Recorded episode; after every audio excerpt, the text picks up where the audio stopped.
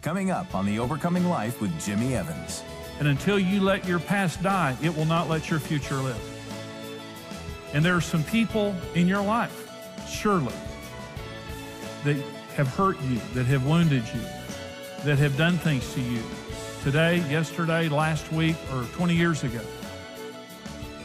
And if you hear their name or if you think about them and that thing rises up in you, you need to forgive them.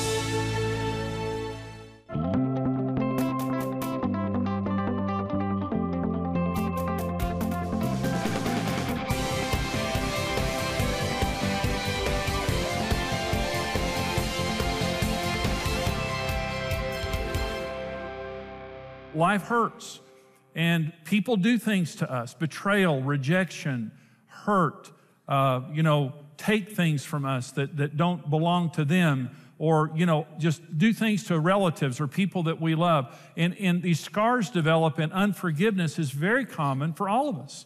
And it, it can accumulate in our lives. But here's what Jesus said in Matthew 18 about this issue of forgiveness. Peter came to him and said, Lord, how often shall my brother sin against me and I forgive him? Up to seven times? Jesus said to him, I do not say to you up to seven times, but up to 70 times seven. Therefore, the kingdom of heaven is like a certain king who wanted to settle accounts with his servant. And when he had begun to settle accounts, one was brought to him who owed him 10,000 talents.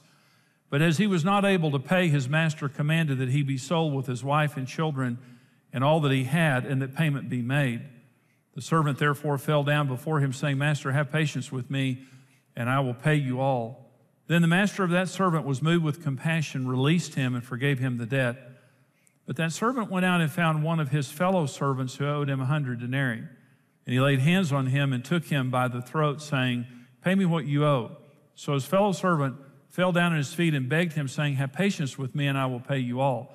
And he would not, but went and threw him into prison till he should pay the debt. So when his fellow servants saw what had been done, they were very grieved and came and told their master all that had been done. Then his master, after he had called him, said to him, You wicked servant, I forgave you all that debt because you begged me. Should you not also have had compassion on your fellow servant, just as I had pity on you? And his master was angry and delivered him to the torturers until he should pay all that was due to him. So my heavenly Father also will do to you if each of you from his heart does not forgive his brother his trespasses. Now, this is a sobering scripture. And the good thing is, God will give us as much grace as we give away. The, the amount of grace, the Bible says, judge not and you will not be judged. It says that when we give, it will be given back to us. Good measure, pressed down, shaken together, running over. In the context, there is mercy and grace in Luke chapter 6. And so Jesus is telling a story here. Now, listen, listen to the ridiculousness of this story. The man owed his master $10 million an amount of money that was insurmountable that he could have never even paid the interest on. And he begged his master for forgiveness, and his master forgave him. And then, after being forgiven, one of his fellow servants owed him $10,000, 100 denarii. And he begged him for forgiveness, but he wouldn't, and demanded that he pay him back. And then we see God's response to that. I, I want to talk about how to forgive, what forgiveness means and how to forgive because all of us have people that we need to forgive, not just once, but daily, how to forgive. The, the first meaning of forgiveness is permanently forgiving all debt and bringing the balance to zero. If you owe me anything, I haven't forgiven you. In other words, forgiveness means I forgive. Is it's, it's given. The, the Greek word for forgive is the word aphemi, and it literally means to send away or to leave. It means it's gone. I'm, I'm letting go of this and it's gone away from me. I, I bring the balance to zero, just like this master did with his servant. You owe me nothing. I forgive you. But he wouldn't forgive his other servant. Second, the second meaning of forgiveness is permanently for forfeiting the right of reproach. It means I'm not going to punish you for what you've done personally. I'm not going to punish you. And when I see you or hear about you, I will not act in an unbecoming way, like he did, grabbing his fellow servant and beating him until he paid. Number three is permanently foregoing all expressions of private and public judgment. You don't talk bad about that person. You don't slander that person. Privately, you don't go around saying or doing things against that person because if you have, you haven't forgiven. You trust God with all those things. Here's some forms of unforgiveness Revenge. All revenge is, is unforgiveness. Hate, obviously. Um, slander, gossip, sarcasm, verbal abuse, name calling, labels, idiot, jerk, moron, you know, witch, all those kind of things. It's, that's unforgiveness. Divorce is a form of unforgiveness. Jesus said in Matthew 19, You divorce your wives because of the hardness of your hearts. It's a form of unforgiveness. Five, rejection and avoidance for punishment's sake. Again, I'm going to get you back. And this is especially true of close relationships. Withholding good, transfer of affection, bigotry, prejudice, racism, sexism, all of that is a form of hatred and unforgiveness. Bitterness, re- rehearsing the hurt, is I'm bitter. I just keep rehearsing it constantly inside. Internally wishing for bad things to happen to them and praying against them. Those are all forms of unforgiveness.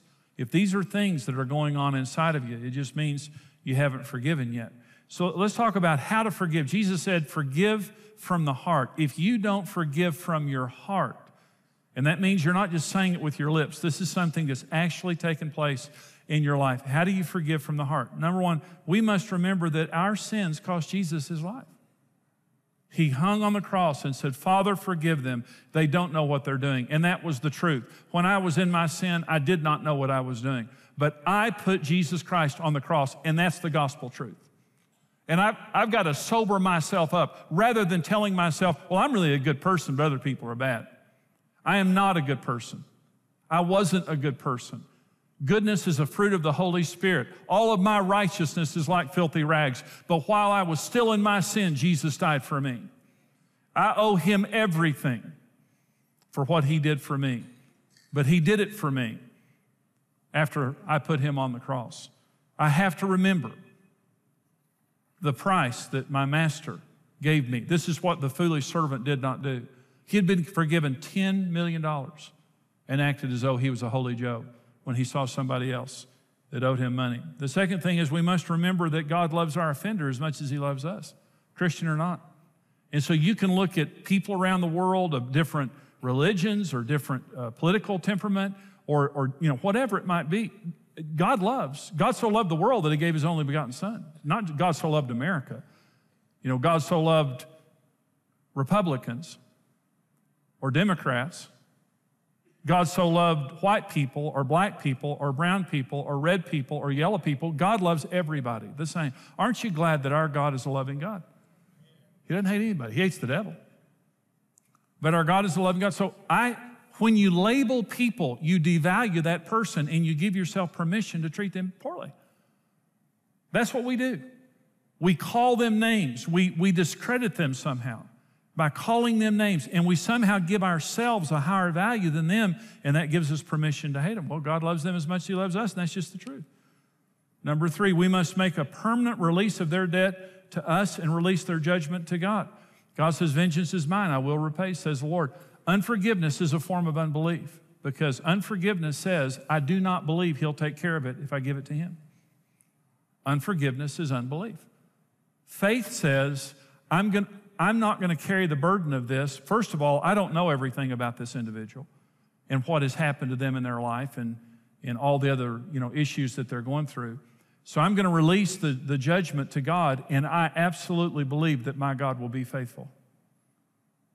I absolutely believe that my God will be faithful in doing whatever needs to be done. If punishment is required, if grace is required, whatever it is, I'm releasing it. That's what it means, ephemi. I'm releasing all of this to my God and I believe that He cares and He'll do the right thing. Unforgiveness means I don't trust Him. I don't, I don't think God's going to take care of it. Number four, we must bless them and pray for them. And this is where healing comes from. Luke 6 28, bless those who curse you. Pray for those who spitefully use you. That's what Luke 6 28 says. Bless those who curse you. That's not just a trite little scripture it is the secret of God healing your heart. How do you forgive from your heart? You bless that person. If you can't bless them, you haven't forgiven them. And blessing them means, Lord, bless them, save them, forgive them. Don't hold this against them. That's what Jesus said on the cross. Father, forgive them. They don't know what they're doing. The other thing is you have to resist Satan because he's the accuser of the brethren. He will come just as surely as you've forgiven. He's going to come back He's going to bring the offense, the hurt back. Something's going to trigger. A song is going to come on. A smell's going to come. Something's going to happen, and it's going to trigger what that individual did to you. About two weeks ago, somebody said something to me that reminded me of some of the deepest hurt I've been through in my life. They made a statement very innocently. This is a good person that said this. Very innocently, they made this statement, and it, it took me instantly back to one of the most painful things that ever happened to me in my life. And I had to forgive that individual all over again, but just because that trigger came. And there it was. The devil's going to come and try to put his finger in that wound again. And it may be tonight, it may be three years from now. He's going to try to stir that thing up. You've got to take your thoughts captive. And every time it comes back up, you've got to go through the same process. I put Jesus on the cross. He loves them as much as He loves me. I trust God I, I bring the balance to zero. I forgive them and I trust God to do whatever needs to be done. And Lord, I bless them. And as you go through that process, it will heal your heart and it closes the door on the devil.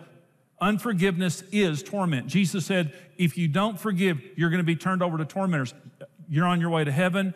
God will never love you less or more based on what you do. You're loved by God. That cannot be changed. And I'm so thankful for that. But when we will not forgive, we live in torment. It opens us up to demonic torment, and it's the truth. Forgiveness doesn't make them right, it just makes us free. And until you let your past die, it will not let your future live.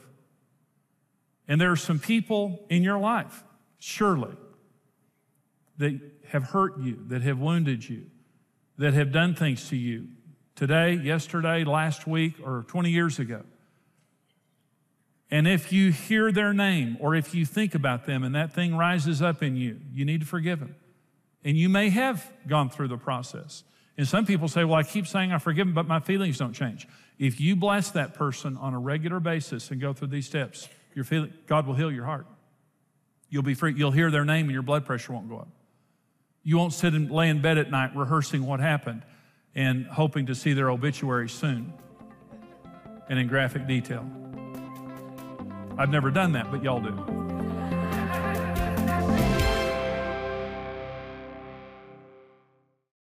Understand how to have a real relationship with God and the foundations of knowing Him with Jimmy's new series, The Good Life. This practical series will show you how to experience God through prayer, the key to hearing God's voice, and how to conquer your thought life. For your gift of $50 or more, we'll send you the Good Life series on CD or audio download, plus Jimmy's book, 10 Steps Toward Christ. For your gift of $90 or more, we'll send you the series on DVD or video download and the book. And here's my prayer that I pray on a regular basis God, closed doors for me that no man can open and open doors for me that no man can close until I'm standing in your perfect will. For your gift of any amount, we'll send you the message, A Daily Dynamic Prayer Life, as a digital download. And when you wake up in the morning, you say, I don't know, I don't know what to pray about. What are you worried about? Right. Your prayer list is your worry list. God has a fulfilling plan for you. Experience the good life today.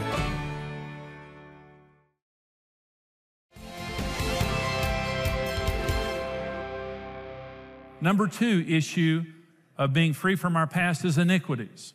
Iniquities. This is Deuteronomy 5. For I, the Lord your God, am a jealous God, visiting the iniquity of the fathers upon the children to the third and fourth generations of those who hate me, but showing mercy to thousands to those who love me and keep my commandments. The word iniquity is the word avon in the Hebrew language, and it means to bend or twist. It's like a tree that's just been uh, blown in a certain direction for years, and all of a sudden it looks like this.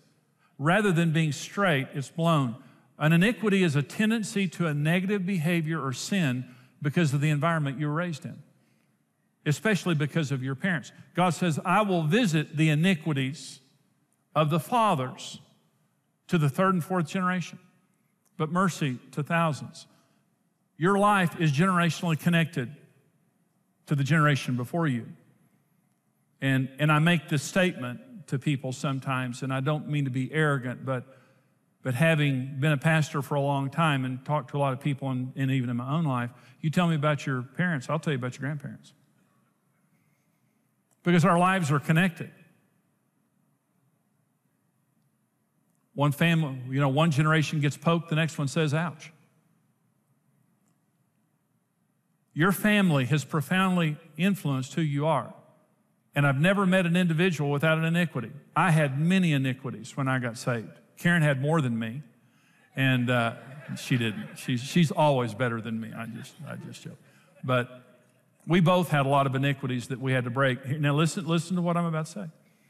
Karen and I made the decision early in our Christian lives that we would be the end of iniquities in our family and that we would not pass those on to our children.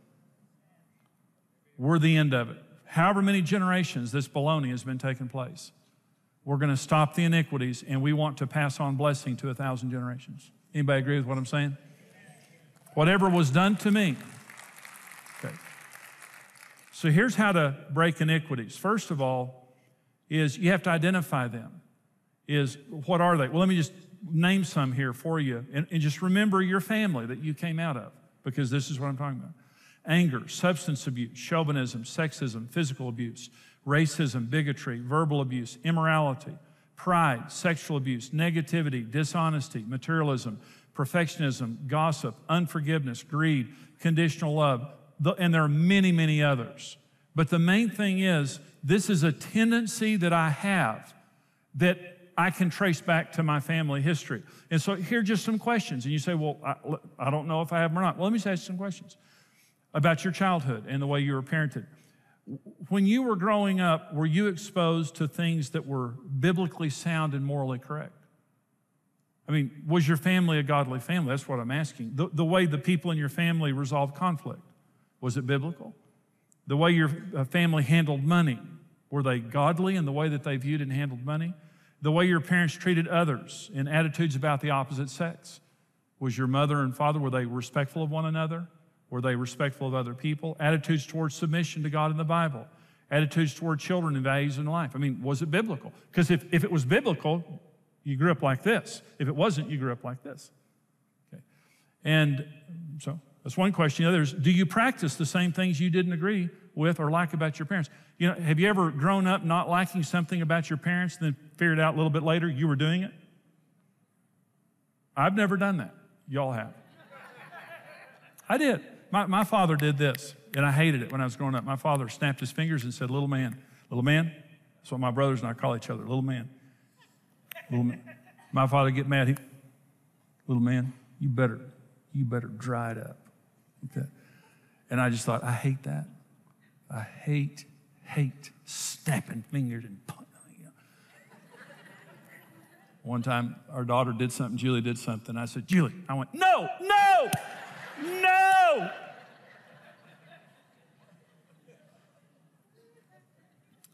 So I've practiced some of the things they like. Have you ever dealt properly with those things that you viewed as being wrong? I mean, have you ever dealt with them? And you may recognize that your family, and you just say, This is kind of our family. Well, let, us talk about how to deal with them. You have to recognize it, kind of give it a name, what it is. Take responsibility for your own behavior. Don't blame your parents. Just say, I'm chauvinistic, I'm, I'm negative, I'm prideful. Um, I have a tendency to medicate my problems rather than dealing with them properly. Uh, wh- whatever it is, just, you know, all of the above. The third thing, you have to forgive your parents. You have to forgive your mom and dad. Again, you tell me about your parents, I'll tell you about your grandparents. So my mom and dad, when I was growing up, I, you know, my, and I have wonderful parents, and, and Karen does too, but we both had issues that, you know, sometimes I would look at my parents and I'd say, why do they, why do they do that? Well, then later when I grew up and I heard about their childhood, I thought, well, of course, my parents are so healthy and normal compared to what they ought to be. If I was raised in the environment that, I, that they were, my father was raised in abject poverty. He slept outside every night on a cot. Um, he slept with the horses in the wintertime. He only ate meat once a week. They were so poor. Um, he didn't have shoes when he went to the first grade. Uh, my father lived in abject poverty, and it, and it, affected him. And I didn't know that when I was growing up. I didn't know how poor my, my dad had been. And, um, but, but when I found out, uh, and my dad never talked about it, it was my aunts, one of them is sitting out here listening to right now, but it was my aunts that told me the stories about my father. Uh, I heard another story um, when I was at my dad's funeral. One of my uncles was telling me about my dad getting uh, beat up. My dad was a football player in high school. And my dad, all the football players had gotten off the bus. Um, to go in somewhere. My dad stayed on the bus for whatever reason, and the other team came on the bus and beat my dad hard. I mean, beat him up real hard. When I heard those, I didn't know that, but when I heard those stories, it explained everything. I mean, the way my dad reacted to certain circumstances, I would just think, he's crazy. He was scarred. Poverty left scars on him. Him getting beat up by that, those other guys, it left a scar on my dad. And, and he responded to that in a certain way. And when I look back on my mom and dad, I just give them grace. I say, God, give them grace. You know, here's kind of a funny thing. We have a tendency to want mercy for us and justice for our parents. Is that true? Yeah. Why don't we just all get some grace? How about that? Why don't I give my mom and dad some grace and forgive them and everybody else too and, and take grace for myself? And here's the next thing. This is the final one about dealing with iniquity. Submit it to Jesus. And you just say, Lord, I, I, I was mistaught about how to deal with the opposite sex, about how to deal with people of color or people, uh, white people. I, I just don't know. People of other religion. I don't know how I'm negative, Lord. I'm, I'm ungodly. I'm immoral. I'm whatever. Jesus, I submit this area to you. And what happens is when you go through that process, this is what happens. And I break this iniquity off of my life in the name of Jesus and off of our family, and I declare that it will not visit my children and grandchildren. And if I've already mistrained my children and grandchildren, I break it off of them now, and I'm going to be a good example to them. It's never too late. It's never too late to deal with those issues. One other issue is inner vows unforgiveness, iniquities, and inner vows. An inner vow is a self directed promise resulting from an unpleasant experience or hurt from a life situation by a parent or someone else. And it means I went through something bad. It's the opposite of an iniquity. And an example, it, it, we do this to comfort ourselves. You're going through something, and we, we comfort ourselves by saying, I'm not coming back here. I'm not coming back here. I'll never treat my children like that. I'll never spank my children. I'll never make my kids wear hand me downs. I'll never be poor again. I'll never make my kids work like this. No one is ever going to hurt me like this again. I'll never let my husband, I'll never let my wife treat me like that. And so you're, you're growing up or you're earlier in life and you're going through hurts and things like that. And it's innocent. We, we don't do it to be evil. We just do it to comfort ourselves and say, I'm not coming back here. I'm not coming back here ever again. And it's comforting to us, but it's sin. How do you break inner vows? You recognize it and you just say, I remember when I was going through that divorce. And I said, No one would ever treat me like that again. And I've become hard hearted. And I'm mean to my new spouse. You repent. And repentance just means change your mind, just change your thinking. And repentance just means I didn't have, I did it to comfort myself. I shouldn't have, Lord. I, did, I don't have the right to become Lord of my own life. You know, every person has been hurt. That's, we, we all know that. Some people have been devastated. Some, some of you watching right now, you've been devastated. I mean, someone rejected you, they hurt you, maybe divorced you or cheated on you or stole your money or did you wrong or something like that. And it's devastating. And when it is, we have a critical decision to make, and that is, are we going to forgive? Sometimes, you know, it's not the devastating things, it's the annoying things. It's maybe our spouse or uh, a, a, sibling or a friend or a, someone at work. And it's just an annoyance, but it turns into bitterness and anger and unforgiveness, and it changes everything. You know, Jesus died for our sins so that we could be completely 100% forgiven, but He requires of us that we forgive other people. To the degree, God will give us as much grace as we give away. That's another way to say it. And so, to the degree that we're willing to forgive others, God is willing to forgive us. But when we withhold forgiveness, when we make the decision that says, I'm not going to forgive my ex husband, I'm not going to forgive my stepfather or my stepmother, I'm not going to forgive my business partner or my ex friend or whoever it was, at that point, God still loves us. We're still on our way to heaven. That, that will never change. But God's grace stops flowing in our lives. And what that means is, is that we begin to get hard hearted. We begin to get bitter. There's a separation that occurs between God and us and us and others because we become hard hearted. We become cynical. Literally, our entire perspective in life changes because we want justice. See, but here's the problem with justice.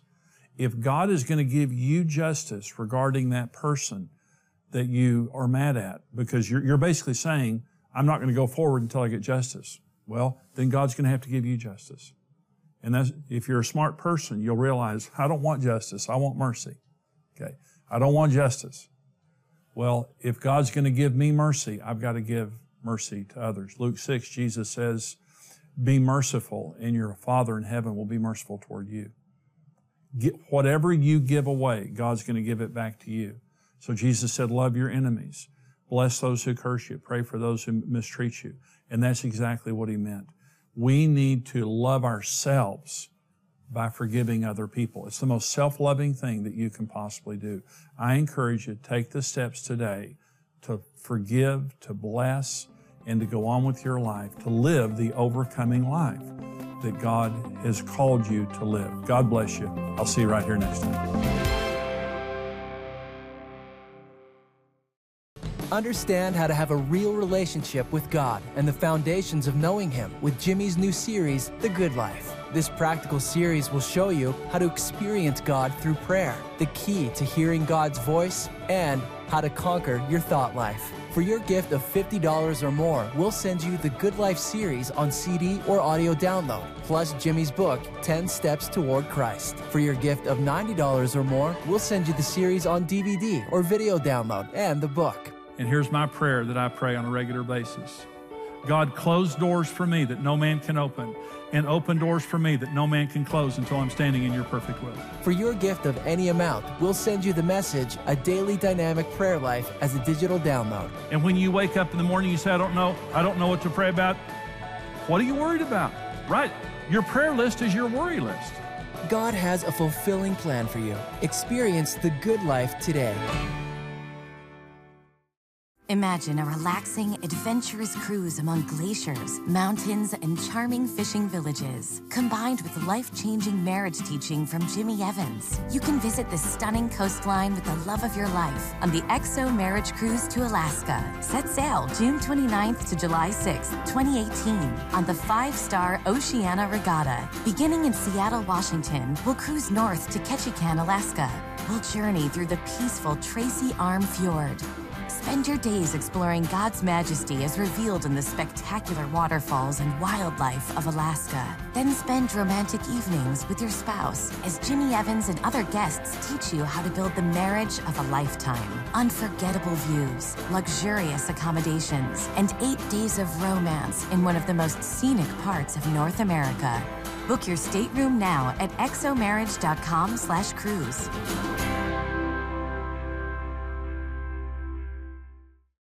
Thank you for watching The Overcoming Life with Jimmy Evans. Support The Overcoming Life with your best gift and receive the series The Good Life.